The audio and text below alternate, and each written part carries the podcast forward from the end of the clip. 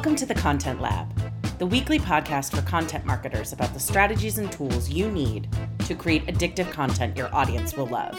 I'm your host, Liz Murphy, Impact's content strategist. Oh my gosh, I am finally, finally, finally back from vacation, which honestly is not something I thought I would ever find myself saying. Normally it's, oh, I'm going on vacation and I really, really, really, you know, can't wait to not speak to anyone at work ever again, at least for the allotted amount of time that I have. And I was feeling that way because between okay, so Impact Live, right?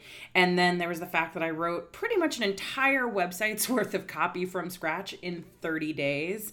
I was ready to take a vacation, or in this case, a staycation, because I had inside my heart the desire to vacay, but not the budget to disappear for a little bit.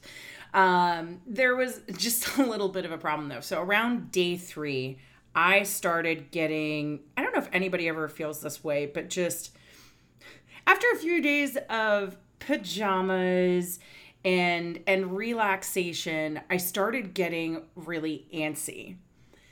To be fair, this also kind of coincided with Patrick ha- and Patrick's my husband having this insane week at work where three nights in a row, which is, you know, one night is one thing, two nights unheard of, three, I don't know, was Jesus punishing him? I don't know what happened, but he had to work until midnight, three nights in a row. And I was just sitting there going, I'm so sorry, honey. And watching, you know, reruns of West Wing and Cheers and you know, I was going to list something else cool here, but honestly, uh, I otherwise spent a lot of time watching mindless murder mystery movies on the Hallmark Channel and reading cookbooks. But whatever, I'm okay with that. That's fine. The point is, by the end of vacation, I felt really depressed.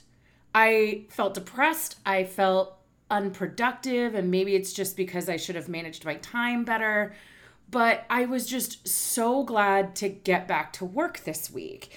And apparently, work was very much ready for me to come back as well because my to do list that is. Oh, I just picked it up. Okay, I'm not going to talk about my to do list because that's going to make me dry heave, but let's just say it's pretty big. So we're not going to focus on that right now. We're going to focus that on the fact that I'm back. I'm back with a full episode, and this week's conversation I am super excited about. It's with Ramona, who is Impact's head of editorial content. And what that means, in addition to being my fellow comma queen and partner in content crime, she is the managing editor, the gatekeeper the goddess that exists behind the Impact blog. And the reason why that's such a big deal is, you know, a lot of organizations they may publish one or two or three articles a week. We publish more than 20 articles a week. And we have at least two articles go up every single day, 7 days a week. And that's why I invited her to join me for this week's episode to talk about what it really means to be that person who owns the content calendar for an organization. Now, granted, I know most of you listening, you're not dealing at a 20 article per week scale, but you definitely want to tune into this because regardless of whether you're dealing with a blog a day, a blog a week, two blogs a week, 20 plus blogs a week, you're still going to be dealing with a lot of the common challenges that people just do not topic about, which is the people who are creating the content for you, the personalities, the missed deadlines, the coaching, the people who just, it doesn't matter if your boss has said everybody in the organization is creating content, they're going to find a way to wiggle their way out of it every single time. All of those different challenges that will stand between you and success. And that's what this whole conversation is about. What are those challenges? How do you deal with those situations realistically with tangible takeaways. Uh, you know, I had done myself this job myself many, many moons ago, but I'll admit, coming out of this conversation with Ramona, it's one of the reasons why I love talking with her, just both professionally and personally, is I felt like I really came away with a lot of own techniques and tactics for myself for my own projects. So don't forget, stick around after the interview for the one thing in the weekly awesome. But other than that, let's uh let's dive right into this interview. Well, I am very, very excited about today's guest. I have my fellow Impact Comma Queen and partner in content crime with me today, Ramona, our head of editorial content here Impact. Round of applause. Woohoo! Oh, hey, thank you, thank you. God, don't be too excited. I get that it's a Monday, but like you're at a 14. I'm going to need you to have it come down to a seven. I'm sorry. I can't help it. Coming off of the weekend, I'm just so excited. so, for those who aren't familiar with the magic, the wonder, the myth, the legend that is Ramona, um, why don't you tell a little people uh, tell people about who you are and what does it mean to be the head of editorial content and impact? Sure. Uh, so, first of all, I have to say I'm a tiny bit nervous. This is actually kind of my first interview. It's my first. Let's call it my um. What, what, what's the word? What's the word when when girls come out? Isn't it just like when they're a debutante or like a coming yes, out party? Yes. Yeah. Well, I was gonna say quinceanera. I'm like, that's not correct. Anyway. um, but yeah, so I guess this is my my little bit of a public debut. Um, but yeah, basically, so um, I started at Impact as uh, on the client services and doing some typical account management type of things. Um, but my passion was always in the content. Um, so about two years into my career here, um, I switched into the content marketing manager role on the marketing team. And uh, most recently, you know, in the past year or so, that role has really evolved to focus primarily on publishing and our blog. So um, everything from creating our editorial calendar to working with everybody on the team to make sure that they create content to working and developing the guidelines for external contributors um, all of that all of that has really become my focus and that's what's brought me to being the head of editorial content so, eh, what's interesting here about the impact blog is that I don't think people realize how much work goes into that because we're publishing approximately how many articles per day? Uh, it's a minimum of two articles a day on weekdays, mm-hmm. um, but most recently that's been scaling up to three or 4 mm-hmm. oh, and wow. then on the weekends we do one each day. So it's seven days a week with between one and four posts going up depending on which day of the week it is. Mm-hmm. And then how many contributors are you working with just internally? We'll get to the external contributors later. You know, the company's growing so fast, but it's probably around 50 ish. Mm-hmm. So, needless to say, you kind of have your hands full. A little bit. A little bit. Well, that's one of the reasons why I wanted you to come and talk with my beloved wide audience of four people today. because I wanted to talk about what it means to manage multiple contributors in content creation and, and specifically when we're talking about a, a blog because let's let's take that hypothetical company out there that's that's really excited about content. They're getting their people creating content whether it's sales the people on the front lines their actual marketing team whomever. You get everybody bought in but how do you actually make a publication run? Because essentially that what that's what happens for a lot of these organizations right? They start out as an organization that's providing a particular service and they've decided and realized that you know they want to embrace inbound. They want to become the top educators in their space or their industry. Mm-hmm. but in order to be able to do that you can't just write one blog post once and be like look i did it. I put it on shelf. I framed it. See i'm an educator. Like you have to do it not just once a week, maybe twice a week, maybe every day, every week, or uh, every day of the week, maybe mm-hmm. multiple times a day. And when you start cre- introducing that level of complexity when it comes to planning, that's something I think a lot of people can struggle with. I mean, I would say probably the average listener isn't doing that level of publication to our scale.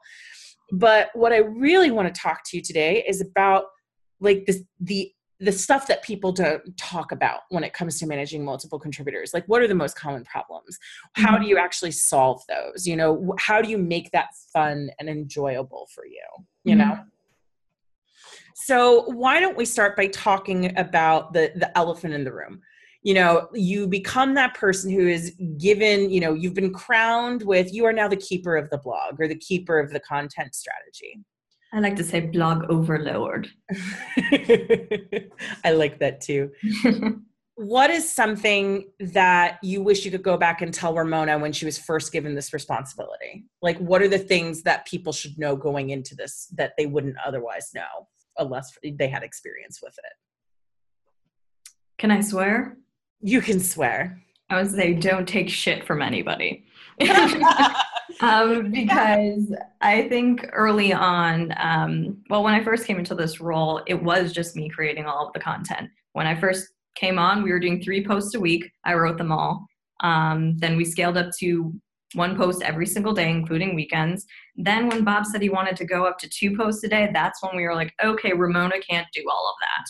And so that's when we started to get everybody on the team to create content. And um, yeah, I was terrified, mainly because, you know, writing is intimidating for people and a, a, lot of people aren't comfortable doing it.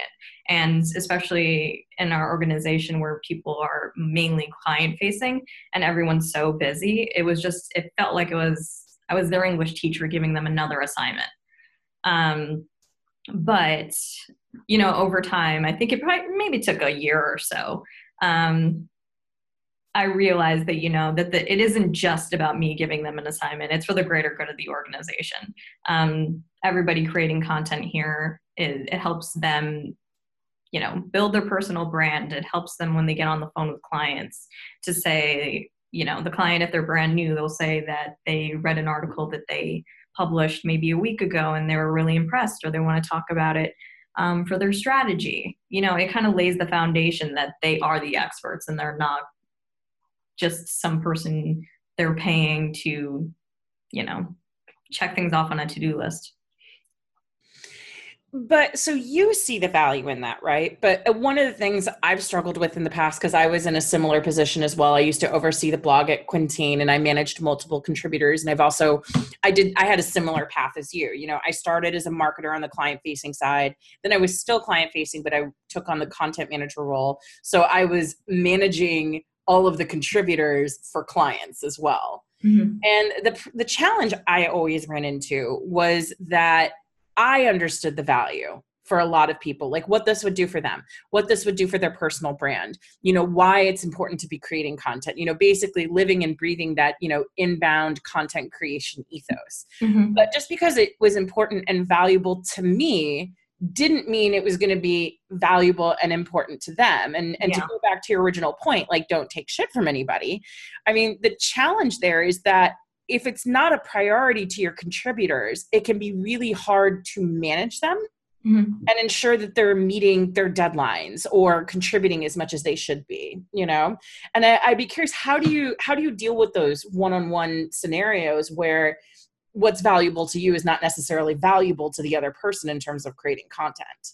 Well, I think it helps that we try to get buy in from the top down. So everyone's creating content for us. Obviously, you know, as we've scaled a little bit, more of the the C level executives don't as create as um as frequently as they once did. But when we first started getting everyone to contribute, those were the names that we saw first on the blog. So it kind of set the expectation that, you know, no one's too busy for this because who's going to be more busy than the CEO or, you know, the chief revenue officer? But these were the people who were regularly contributing and setting kind of the tone for the rest of the team. And, um, you know, even despite that, there's still going to be people who don't hit their deadlines or dodge me when I'm looking for their blogs. Um, and in terms of that it's again it's really it's been helpful getting their managers and getting um, getting buy-in from the people who are kind of like in charge of their career paths. Um, once we have those people on board it makes it a lot easier for people to like prioritize this and realize that it is as important as client work I would agree with that completely. And I will say one thing too that has been very impressive to your credit is that we still, even though some people have stepped back, for example, sometimes it's like, where in the world is Bob Ruffolo? Like, he's not necessarily always in the country to create content, but like our COO, Chris Duprey, is a po- prolific content creator. Mm-hmm. Like, yeah, he's definitely busy, guys. Um, you know, Marcus Sheridan, who's one of the owners as well, you know, he does that weekly podcast. Kathleen Booth, who's our VP of marketing she has a weekly podcast as well and i think you're right that if if your leaders can make the time to create content and you have the buy-in from leadership that should be there that's really important. But one thing I do want to point out that you said that I, I think needs to be highlighted is the fact that there is kind of that two tier approach. There's that first, like that one to one conversation, right? Whether mm-hmm. it's somebody hasn't hit their deadline or they've been struggling to hit the deadline, but at some point, you can't be the only one having that conversation with mm-hmm. them if mm-hmm. they're continuing to have a problem. Involve a manager, like have that one to one, you know, hey, I was supposed to be getting something from this person. I still haven't gotten it yet. They haven't responded to me yet. Um, but I do like, in terms of how you involve leadership, I do recall at one point there was one great thing that you did, which was, you know, you surfaced the fact that, you know, we needed to have a, a mindset shift across the organization, right? That it, it does get prioritized above client work. And you talk to leadership about that, right? Mm-hmm. So what, what did that look like? say we put it above client work because we are but I made it like very clear that you know if they're not making it um, they're not making a priority, it, it makes it that much harder for for us and for the organization to you know maintain our website traffic or you know mm-hmm. just keep the machine running. so in terms of the machine, what's kind of that first step for you as this you know head of editorial content managing editor of the impact blog? What's that first step? Is it the editorial calendar for you in terms of planning? Yes absolutely. It is definitely the editorial calendar. Um, i guess it kind of connects with your last question it's like you know i always try to work with people and be flexible with their schedules to you know get them set up for success i guess um, so when I'm putting together the editorial calendar, I sit down and um, I think about our team and I try to space them out. You know, I try to make sure that people on the same team aren't writing too close in, in concession so that they're not, you know, both spending a couple of hours um, on the same day towards the blog. You know, that's spaced out. Um, and then I also I try to give them a pretty long timeline in terms of creating content. I'll never go to somebody and be like, I need something by the end of the week or even the next week. Usually everyone has at least three weeks to write their and planned their content. And um, yeah, no, every time I put it together, I sit down and I give people a suggested date if they say they have vacation or you know they're onboarding a client or something else is coming up well i'll work with them to try and come up with a, another date so what do you do in terms of helping people like not just determine i like how you said that you know working with them to set them up for success because on the one hand you kind of have to you have to lay down the law when it comes to certain things you know hitting those deadlines being accountable um, holding up the end of the bargain etc mm-hmm. but in terms of in terms of that one-to-one conversation around what they're actually going to be working on how do you help people with that how involved do you get with that um, so, I'm trying to think about how far back we've been using this. Um, but around Q1, we started using a Trello board as per the suggestion of the lovely Liz Murphy. Um, and we've been using that to kind of outline not only the topics that we need right now internally, um, either from the sales end or just topics that we need in terms of search or trending topics, etc. Um, but we use those to outline what we need. And then people, when they get their assigned date, they can go right in, see what topics are needed and add their date, their name to the card. If they see that, you know, there isn't a topic that they necessarily feel confident speaking on, or maybe they just don't have any interest, they still have the opportunity to pitch a topic. And most of the time you know i'm totally open to it. Uh, at impact we write about so many different topics. I think right now currently on the blog we have over a hundred. Um, so there's really nothing that can't be pivoted to really work for our audience. Um, uh, before the Trello board, we did have a very extensive backlog of topics. Um, they had everything from you know things that we had seen competitors write about that we wanted to tackle as well to like articles that could be historically optimized. There was there was a ton of stuff to people for people to choose from. But i guess one thing i realized is that a lot of people were getting analysis paralysis when it came to that. There were literally hundreds of topics in there. Um, so the trello board really helps narrow it down. And so far, I haven't had many people complain that they, you know, didn't know what to write about or didn't have any options. So, but you, we also, however, for our blog, I believe, accept pitches too, right? Like it's not just kind of the the big reservoir of all these different topics. They can come to you with their own ideas. Yeah, absolutely. You know that that's actually pretty pretty common for people to come to me um, with topics that they feel like, or you know, they've encountered with a client, or they've been reading about and have an interest in and think would be relevant to our audience. Um, so people are very much welcome to either like send me a Slack message or even pitch a topic directly on the Trello board. And when they do that, all that we really ask is, you know, that they make the business case for it. Um, they either tell us who the persona is, um, what keyword it's going after, and the difficulty and um, the re- uh, like the you know the search volume of it. Um, and then if they don't, they can't answer those questions. You know, most of the most of the time they can you know i think everyone on our team at this point understands the concept of content marketing and won't come to us with anything too outrageous um, but if they can't answer those questions you know i try to work with them to um, somehow make it work for one of our personas or at least um, make it a, like a fun human interest or even a fun piece for the weekends you know, and you bring up an interesting point here because one of the things I think people forget is that once you are that marketer or person who's tasked with overseeing the publication of your blog, you do, whether you realize it or not, have to put on the hat of content coach sometimes. Mm-hmm. You know, sometimes the barrier to success for people in terms of creating content for a blog or, or something else is that they get stuck or they don't know how to formulate that story. So, what are some of the things that you do to work with people to help shape their topics, whether it's something they've pitched to you or a, a topic that they've chosen? Like, what does that drafting process look like?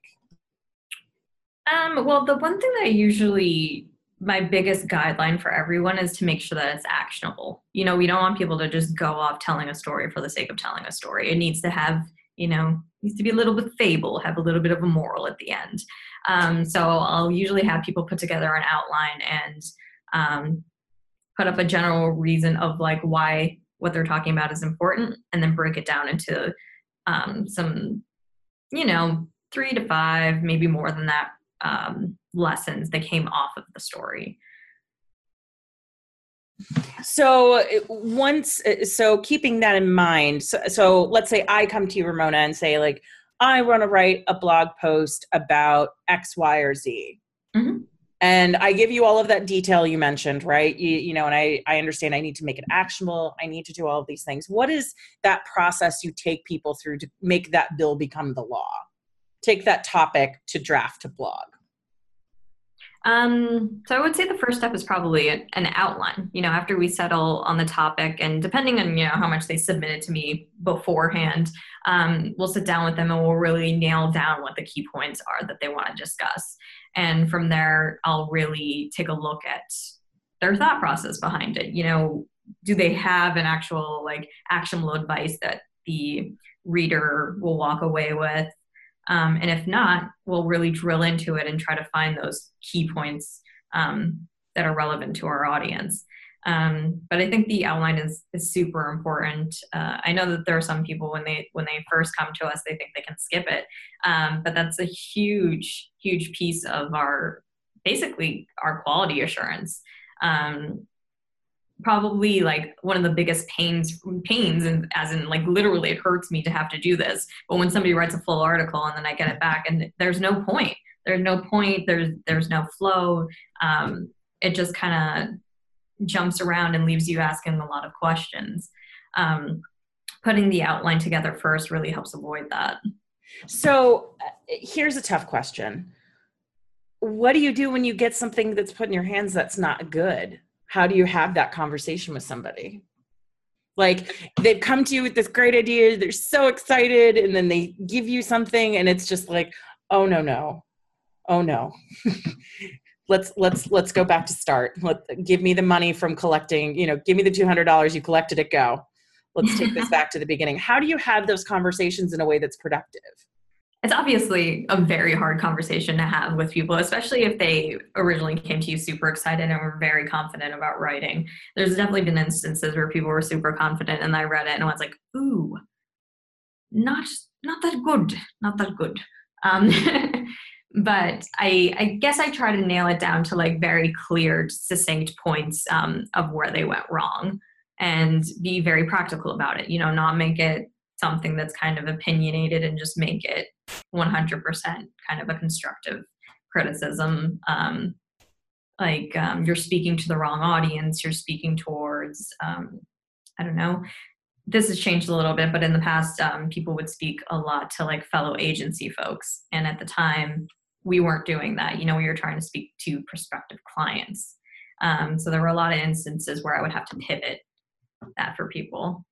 And how did people typically take that kind of feedback? Because I think one of the things that, you know, I've at least struggled with in the past is I don't I don't want to hurt people's feelings. So how do mm-hmm. you how do you avoid that or or how do you handle that if you do? Um if it's something like that, you know, usually people take it pretty well. They might be frustrated because, you know, if they go back to the drawing board and kind of, you know, change their voice a little bit. I guess if it's in terms of quality, like maybe the quality of writing wasn't as good as it could be, I try to be very gentle with that. You know, um, I'll tell people, you know, there were a lot of stylistic things that I that I spotted that I really think you can improve upon, and I will give them resources on how to improve on that one thing that I always turn a lot of our new people to who could use some guidance is um, Ann Handley's Everybody Writes, because I think it's probably the best basic handbook on um, how to write for a blog specifically. You know, it gives you um, guidance on like how to avoid wordiness and redundancy and just kind of make your writing entertaining and clear um, and sound smart without being, you know, pretentious. So, taking a step back for a moment, in terms of the whole process of, you know, working with people to select their topics, collaborating with them on their editorial calendars, working with them in those one-on-one scenarios of, you know, providing that constructive feedback. What are some of the most common rookie mistakes you think people make if they're the person who's having to manage all of these different writers and and that they should be aware of?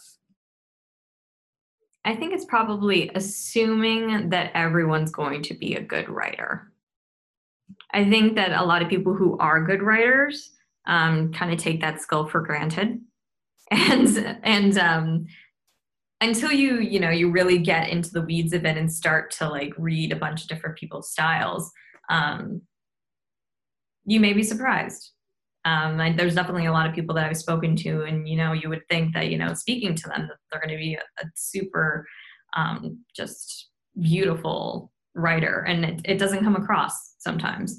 Um, so I guess it's kind of being sensitive to that and being prepared to like offer that kind of constructive criticism, or at least pivot in a way where people can create content that maybe isn't necessarily fully written and I think it also is on the flip side of this as well. I remember one of the things that I experienced often was you have you have the one side where you expect people to be great writers, and then you realize you need to do a little bit more hand holding, a little bit more coaching, a little bit more opportunities for improvement and development. Mm-hmm. But I've also found the flip side of that too, where some of the people who said they, oh, I don't know what to write about, oh, I don't have a story to tell, they sometimes ended up being these like sleeper sensations. Mm-hmm. You know what I mean?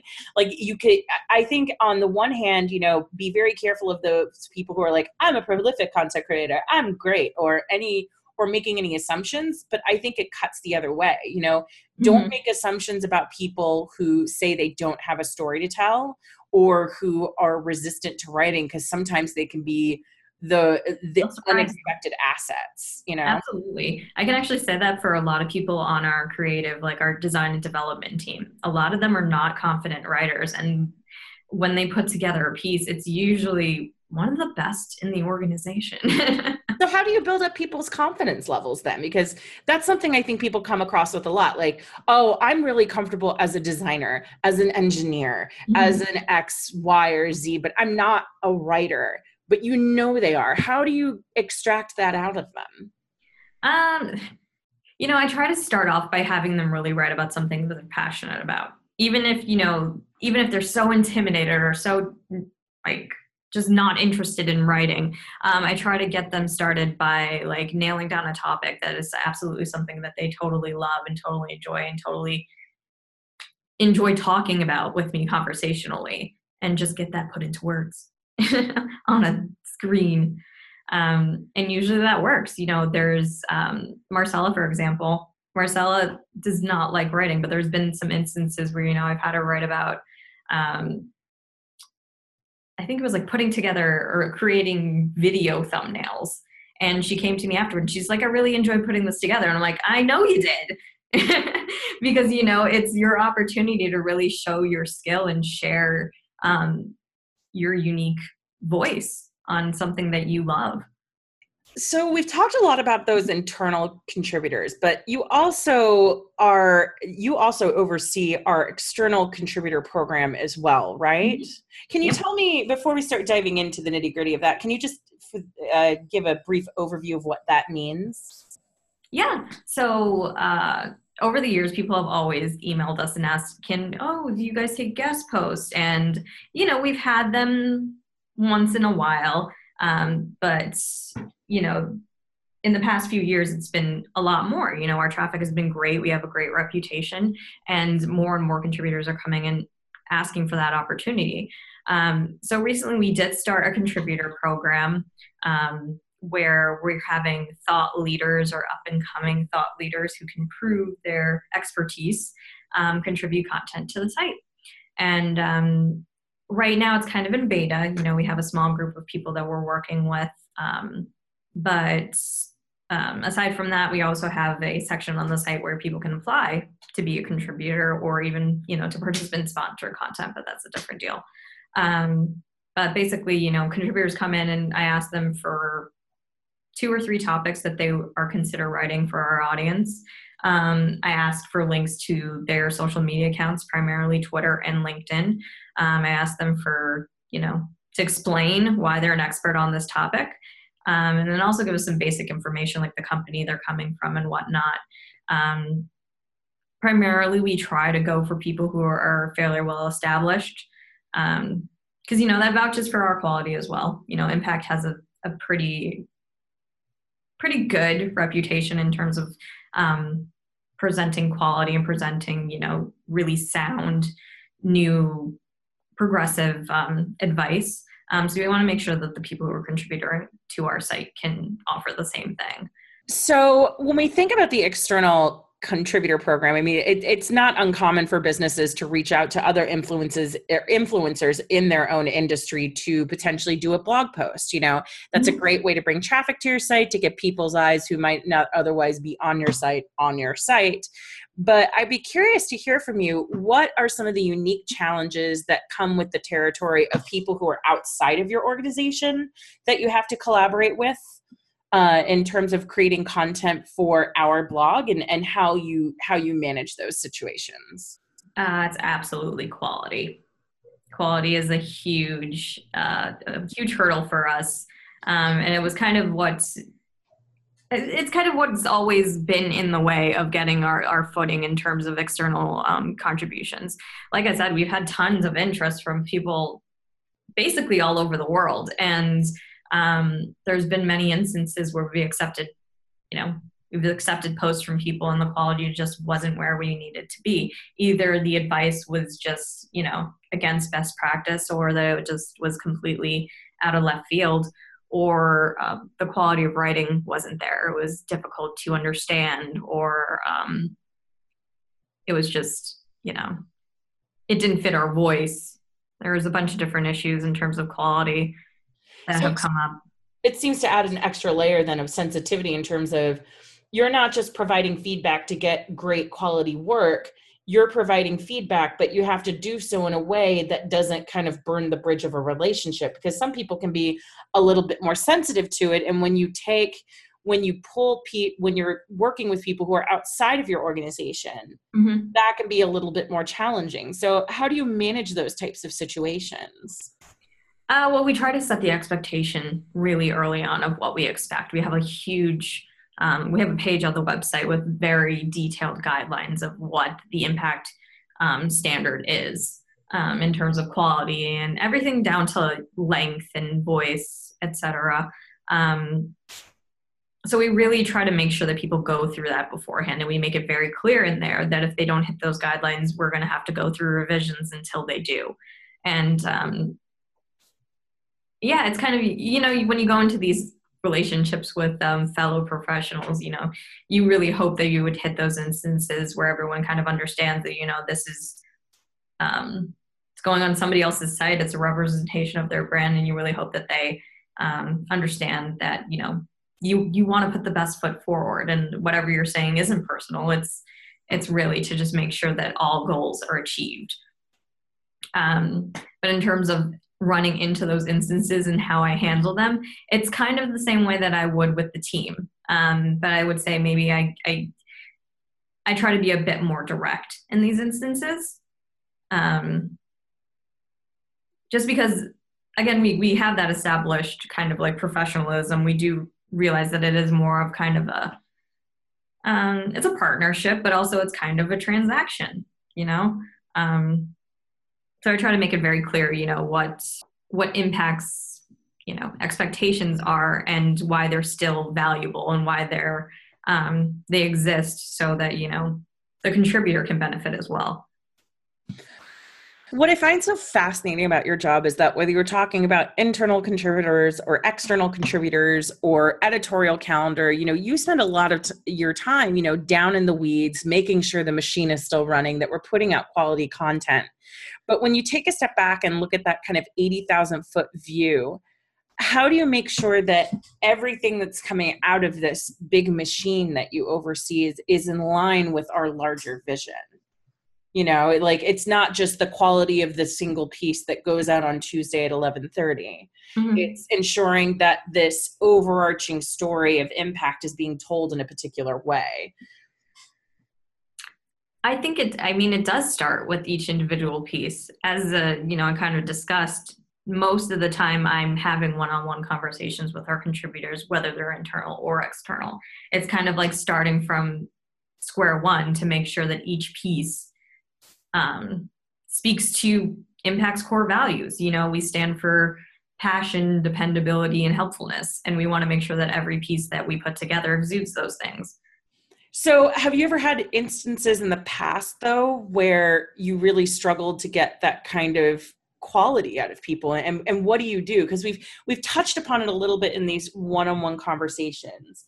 But i mean let's just be honest here. You know sometimes there are challenges where you know people aren't contributing the way they're supposed to be you know they're not living up to that core value of dependability and they're not delivering or what they are delivering obviously doesn't have the passion or or, or anything behind it but the, the types of issues where it's not like oh they're struggling with this particular article you know the the habitual repeat offenders mm-hmm. you know and how do you how do you manage those types of situations well, you know, it de- depending on who it is. Um, sometimes we'll have to escalate to a manager or maybe even higher up. Um, but when the quality isn't where it needs to be, possibly from somebody who is isn't habitual, um, kind of just get back into the weeds. You know, either I will tackle it or I will work with them um, through revisions until it's ready. It will not go out if it if the quality is not there. Wow. So in those cases, what happens? Do you put something else up in its stead, or is it just like not going to print, guys? no, we usually if that if something like that does happen, I'll find something um, that's a little bit older and optimize it. You know, add a little bit something new um, and get something new out. Well, republish it as new. Do a little historic optimization. Um, for example, last week, you know, we, we were coming off of. Uh, uh, a heavy vacation week in the office, and a, and a few people missed their deadlines. Um, so there were a couple of days where I did have to republish old pieces. Um, so rather than publish something that was completely, you know, been there, done that, um, I took like an example post and I swapped out, I think, five or six of the examples and added uh, two or three new ones. Um, rewrote the intro, changed the cover, the featured image, and I published it as new. So we keep the machine moving any way we can. but that's an important point to bring up though is that you know it's important to go into this and you know you do i know you do extensive planning with the editorial calendar. You do that pretty far in advance for each month. You mm-hmm. spend a lot of time working with each person to get that calendar where it needs to be. But sometimes you know people are going to miss deadlines. You mentioned you do historical optimization of some older posts. What are some other things that you do kind of in your bag of tips and tricks in terms of okay, my plan is now suddenly imploding right before my eyes. And I would probably do kind of a quick win thing. Like for us, for example, infographics always do really well. So if a, a, situation arises where you know we need good content quickly, I'll go hunting for an infographic and put together a brief article where we share that. Um, yes, it's not an 1,000, 2,000 word article, but it's still something of value that our audience will like. So going back to that original discussion, though, you know, it, it, you and I have talked about this before extensively, you know, in the abstract. And this is something I think that comes when you're working with sometimes larger teams or maybe sometimes it's smaller teams. The people mm-hmm. who feel like the rules don't apply to them mm-hmm. or for some reason it doesn't. Like the the the people who are constantly missing deadlines, I think anybody who's ever managed a publication of any kind for a business will will deal with this in one way or another. The person where it's like, I'm going to give them a deadline and it's not going to be hit. Mm-hmm. You know, it. How do you manage that? Not just in that one to one, but also from the message that it sends to everybody else who's supposed to be hitting their deadlines, because that's not a great message that it sends to the team. Absolutely. Uh, well, recently we've um, we've put in in the Trello board, we've included what we like to call the box of shame. so the box of shame is basically a column that everyone in the company can see um, that you get put into if you miss your deadline or you dodged me completely when it came to your blog article. Um, so your name, your topic, our entire conversation or lack thereof um, related to your your piece um, is put up there for everyone to see. And um, it seems kind of mean, like putting somebody in the stocks, you know? um, but it's kind of, uh, you know, if you're not, don't do the crime if you can't do the time, I suppose. It holds everybody accountable and um, it shows that I mean business, I suppose. So we've talked a lot about, you know, dealing with a lot of the challenges and the problems and the fires that you need to put out and the things that come up. But what what do you think is the most what are the most rewarding aspects of your job in terms of being the person who manages the herd of cats and and gets content out of everybody? It makes me really happy when, you know, somebody will come to one of our events or meet us in person. Maybe they're maybe it's even as a job applicant. You know, they come into the office and they say like, I love reading the content every single day. And I, you know, I turn to them and I say, you know, I don't write for our blog as much anymore. He's like, yeah, but you know, the the topics that you guys put out and the, like the quality of the content that you guys keep putting out, um, it's really impressive. And like, there's so much good stuff in there. That's what I know. You know, that's what I do it for. to know that we're helping people and that people actually enjoy and find what we're putting out useful, that it makes a difference for them and their businesses. And what about internally too? I mean, I loved that story you told about Marcella coming to you saying, I really enjoyed writing. Mm-hmm.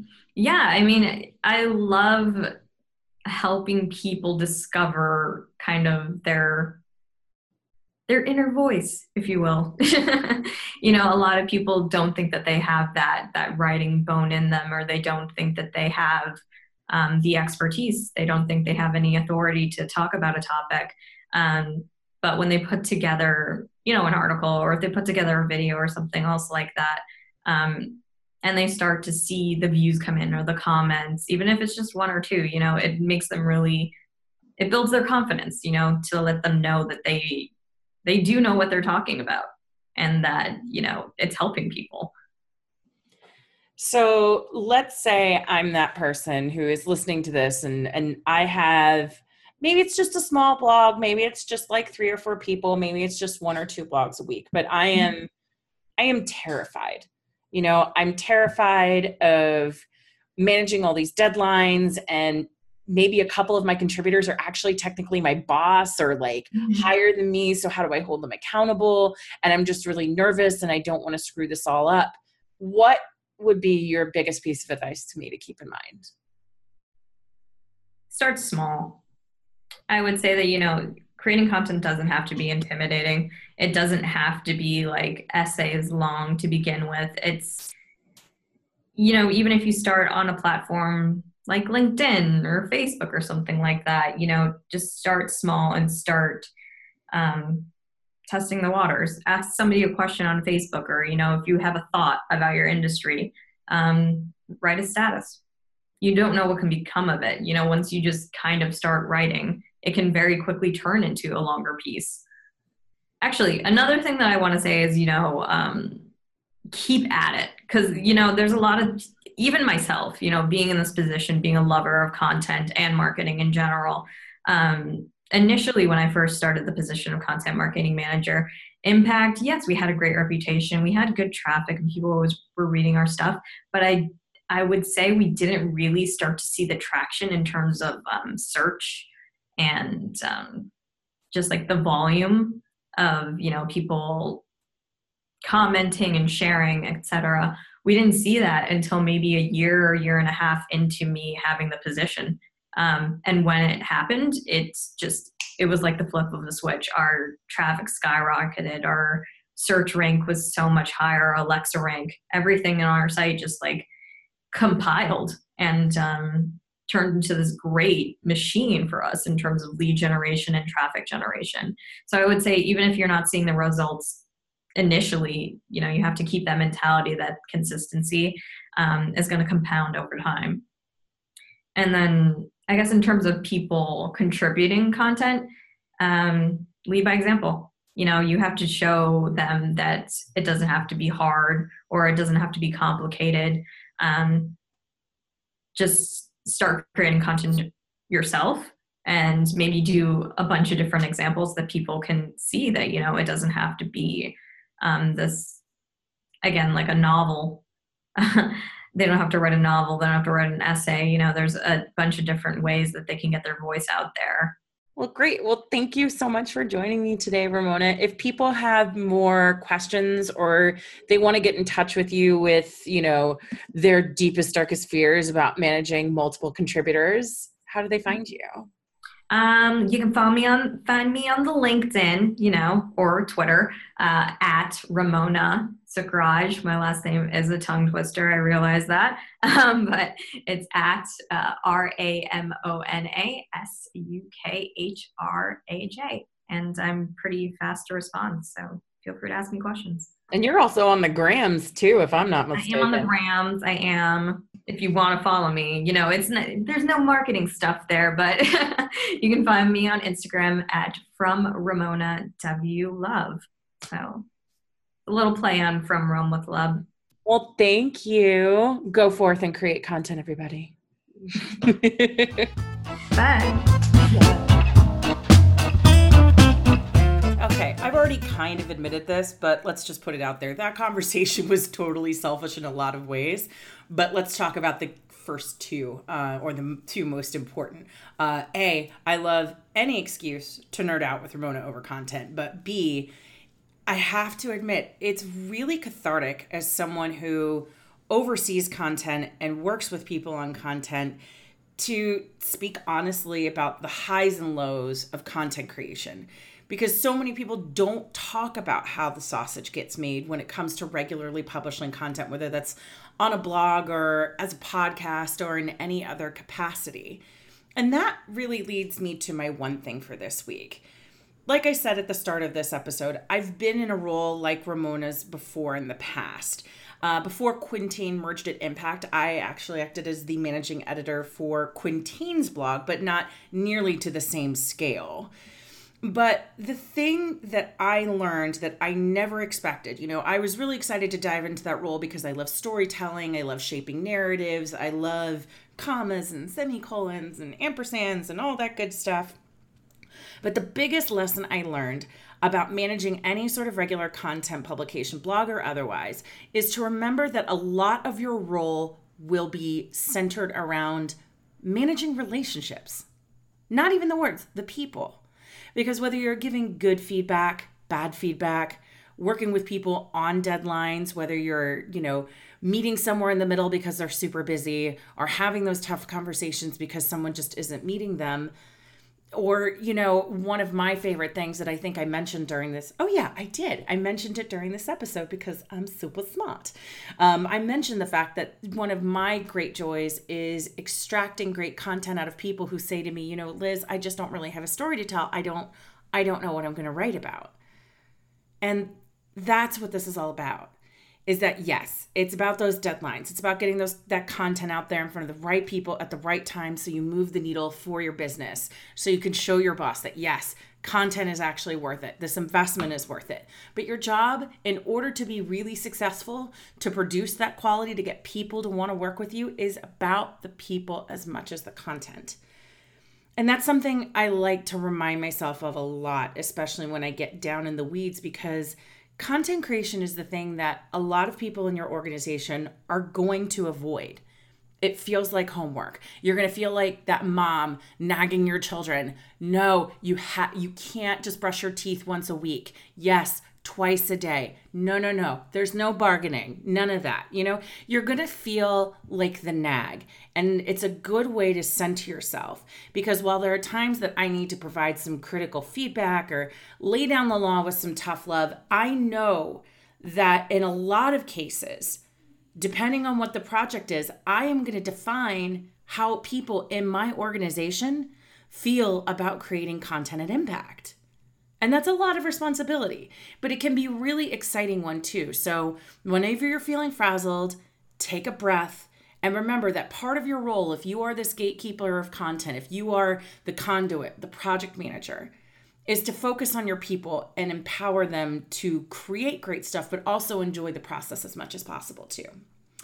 Now, the funny thing is, is that we're going to talk about my weekly opposite, which is uh, kind of the exact opposite of everything that I was just saying. There's this great quote from Lorne Michaels, who, uh, in case you didn't know, is the comedy Godfather mastermind behind Saturday Night Live. And it's from an interview he did with Harvest or Harvest, haha, Harvard Business Review on talent management. When he was asked, What is the secret to being creative on a deadline? And this is something I know a lot of us struggle with. And, you know, if you're an editor working with people within your organization, you know other people struggle with it too. I loved his answer. His answer wasn't about inspiration. It wasn't about, you know, go out into the forest, look at a tree, you know, sketch in a book, center yourself, go on a look at vacation. No, he said, knowing the deadline is real. That focuses people's thinking. We don't go on because we're ready. We go on because it's 1130 there's no getting out of it. And I freaking love that because when you're in the role of being a content manager, a managing editor, a head of editorial content, a marketing coordinator or manager who's being asked to do 18 different jobs, which also includes somehow making sure the show must go on, it is striking a balance between working with that people, so that warm and fuzzy people component I was just talking about, but also ensuring that you keep those deadlines within your laser sights because we should be spending a lot of time focusing on quality in our people but at the end of our at the end of the day if content is in your wheelhouse, you need to know that your mistress is the ticking clock of your deadlines. So don't sacrifice, you know, your goals or your deadlines because someone else didn't deliver or something went wrong. If somebody didn't deliver, yeah, you're going to have to go back and address that, but have backup plans. I love that Ramona talked about in this conversation today about having tools and tricks and and little things in her in her bag of content like going back and historically optimizing really popular posts and republishing them as new or infographics, which are A, easy to pull together, and B, tend to perform really well for when you're in a pinch, for when you need to get something out the door, but whatever was supposed to be in that stable is not ready yet. That also means, though, you can't let perfect be the enemy of good if you need to get something up and done. Whenever I do large projects, like for example, let's say a big piece of pillar content, in my brain and my process, I always have what I call an MVP or minimum viable product for those of you who are used to project management and product development. Um, I have an MVP version in my brain of this is what I need to do in order to go live. Is it perfect? No. But like I was saying actually in a meeting earlier this week, I said, you know, when it comes to a lot of my larger content processes, I have a Prius version in my head, which is good enough to go live, and then we'll build to the Rolls Royce. We'll come back and start iterating in an agile format to get the content where it needs to be, to be more robust. So, Yes, quality is insanely important in order to remain competitive, in order to stand out with your content, because we know that the market for content is increasingly crowded. But you also can't get derailed by trying to attain some insane level of perfection. I have watched too many content projects, blogs, ebooks, white papers, pieces of pillar content where people just get so down in the weeds where they're trying to create, you know, Vincent van Gogh's Starry Night out of something that really would have just been fine as a moderately good finger painting, you know? Get it out the door. So I'm going to repeat that quote one more time from Lorne Michaels because I have it on a post-it note on my desk and it's just so important. We don't go on because we're ready. We go on because it's 1130 there's no getting out of it. Deadlines, do not forget them, live by them. All right. And with that little bit of tough love, it's time to wrap up another delightful episode. So don't forget to subscribe to this podcast on Apple Podcasts. You can also find us and find me on Google Play and Stitcher. Um, let's see what else. Well, if you want to connect with me directly, you can find me at NatTown Pint. Uh, that's on Twitter, that's on Instagram. You can also connect directly with the podcast at Content Lab, uh, also on Twitter and Instagram.